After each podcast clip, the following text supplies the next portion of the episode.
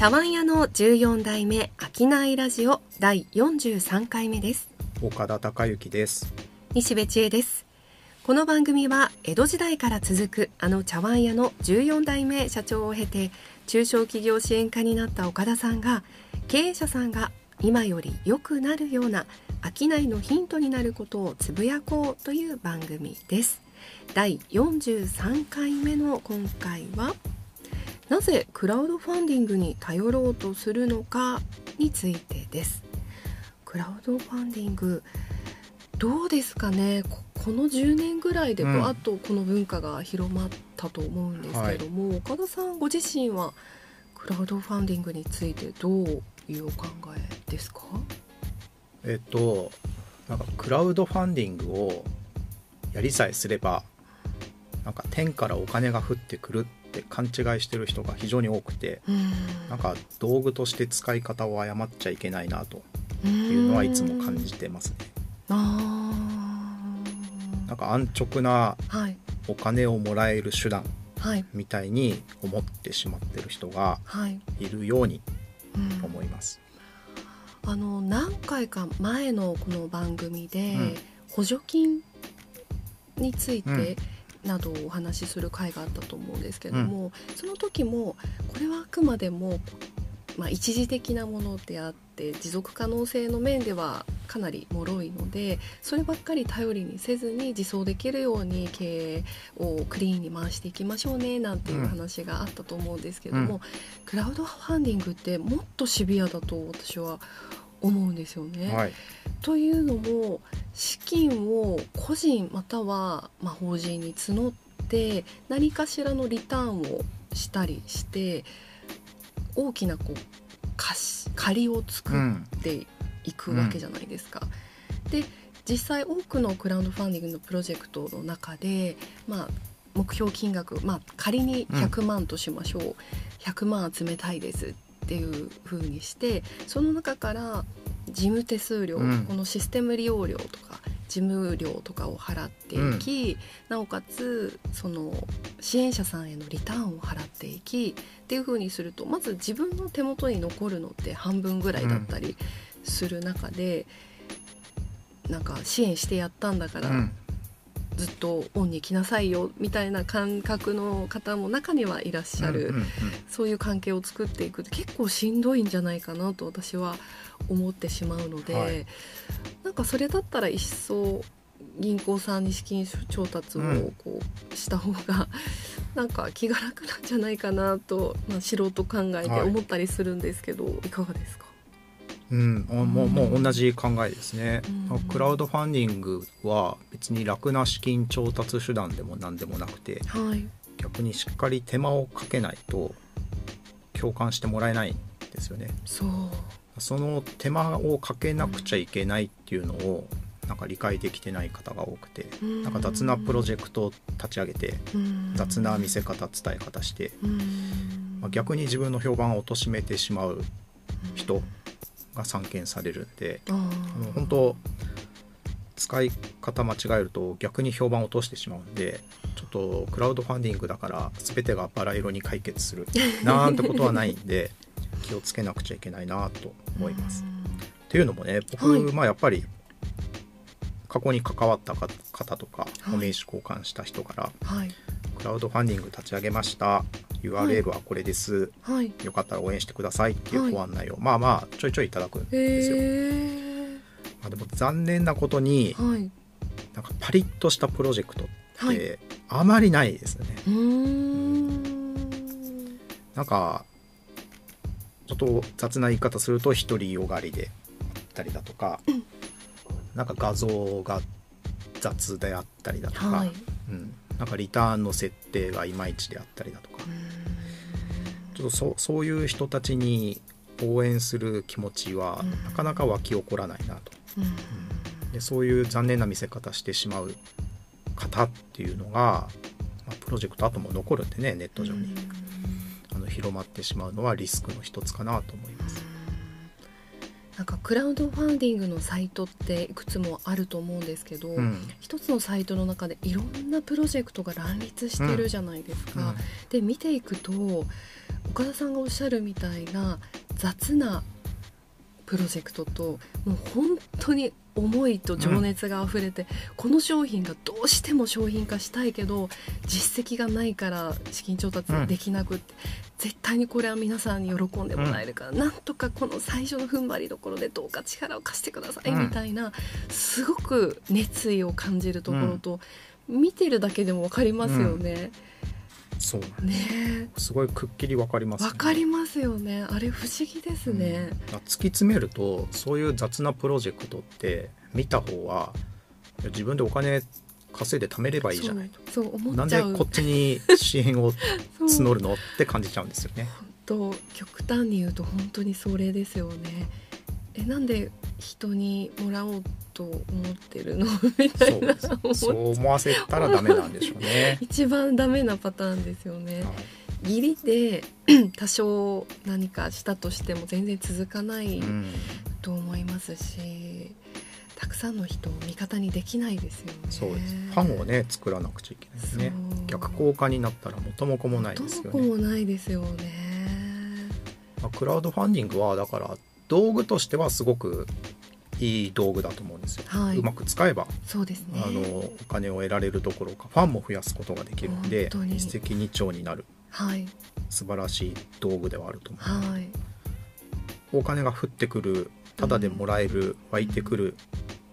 クラウドファンディングで誤解してると、うん、痛い目に遭ってしまうんじゃないかなと思います。かちょっと勘違いしてしまいそうな仕組みではあるもののその中でやっぱり自分の考えをしっかり持ってでクラウドファンディングは魔法の杖じゃないんだよっていうことを戒めつつ活用される正しく活用されるといいなとは思いますよね。うん、なんかその成功プロジェクトでみんながどんどんファンになってその例えば製品化するっていうプロジェクトの中でものが本当によくってで実際に資金目標達成して商品ができてどんどん世に広まっていく中であ私はその最初の最初から応援してたっていうのが誇らしくなるような、うんうん、もうほんと初期からのファンなんだよっていうのを誇りに思ってずっと応援したくなるようなプロジェクトが一番いい持続可能プロジェクトだなと思ったりしますね。うん、そう。応援したいと思わせなくちゃいけないんですよね。うん、そのための仕掛けをどれだけ手間をかけられるかですね。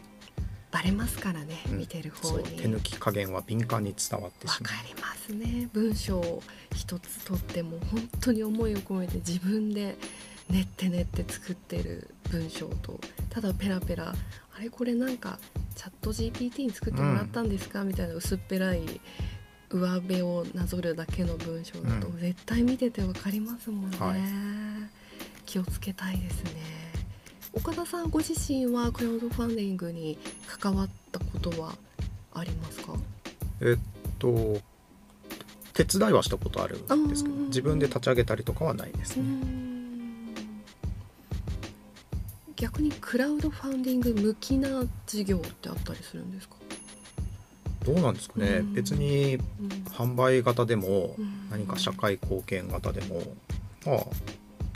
使おうと思えば全然使えると思います、まあ、どんだけ丁寧に伝える努力をするか手間をかけるかと。あと集客ですよね、なんかクラウドファンディングだから不特定多数のつながりのない人から応援してもらえる、はいってことはないんですよね。ある程度自分でも汗をかいて足でお客さんを集めなくちゃいけないんでそうですね、そこも怠っていると、まあ、スタートダッシュで誰からも手が上がってないほとんど上がってないと、あこの人は集客の手間かけてないんだなと。それなのにお金ばかり集めようとしてるんだなって思われちゃうんですよね。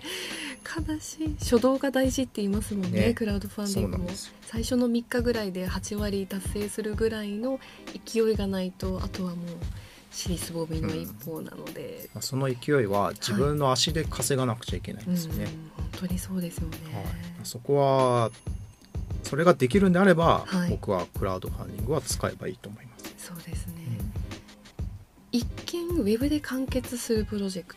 トというか仕組みじゃないですか、うんまあ、写真とか動画撮ったり文章を入れたりとかして、まあ、それに合わせて SNS でもこうコンスタントに発信してみたいなことで、うん、ウェブ上で完結する流れではあるんですけれども、実際には泥営業の部分も結構大事だったりしますよね。直接お会いしたり実は今度こういうことをしようと思ってて、うん、どうにか書道で行きたいから力貸してほしいみたいな。ね、ね、そういうのをこうファンを事前に増やして確保して手をつないでもらってせーのでスタートするっていう、うん、泥臭い部分ってやっぱりどんな商いでもどんなプロジェクトでもありますね。大事ですね。だからまあ、クラウドファンディングといってもまあ商売は商売なんですよね。そうですよね。同じなんです。手間を省けることはないんですよね。ないですね、はい、一見省けそうに見えるけどそんなことないですよないです。ないです。それを分かった上で使えば便利な道具ではあるかなと思います。インターネット上のことなので、まあ、失敗してもそのまま残ってしまうので逆にそれはね黒歴史になっちゃうかもしれない、うん、風評リスクですよね。ねうわこんなしょぼいプロジェクトやってこんだけしか集まってないとね。なっちゃい 見えちゃいますよね。めちゃくちゃ恥ずかしいです。ね、うん、それを避けたいですね。やるならやるで、ね、努力を惜しまず、うん、そうです。はいクラウドファンディングといえども商売ですからね。そうですね。商いの真髄は全てに通じますね、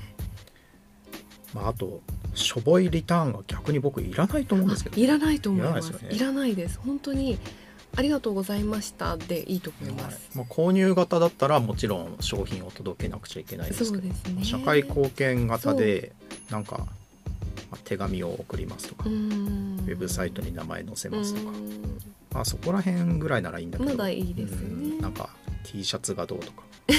バッジがどうとか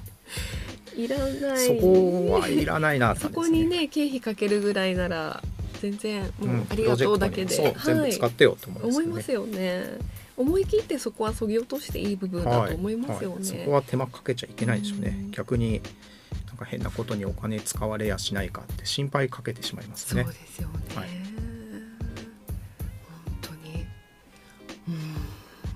させられますね、はい、クラウドファンディングはそれぐらい覚悟を持って選ぶのであれば、一つの資金調達の手段にはなると思います、はい。まあ、ファンを増やすための手段にはなると思います。ただ魔法の杖だと思ってるならもう絶対やめた方がいいですね。大間違いですね、はい、そのやる覚悟と努力を惜しまずにする姿勢が自分で約束できるならぜひ挑戦してみたらいい、うんはい、っていう感じですよね。悪いものでも良すぎるものでもない自分が頑張れるならうまく使えばいいですね、うん、ただ魔法の杖ではないよっていうお話ですね。はい、はい。今回、えー、第43回目のテーマはなぜクラウドファンディングに頼ろうとするのかというようなお話でした。はい岡田さん何か付け加えることはありますか？いえ大丈夫です。はいありがとうございます。それでは茶碗屋の14代目商いラジオ第43回目はここまでです。次回もぜひお聞きください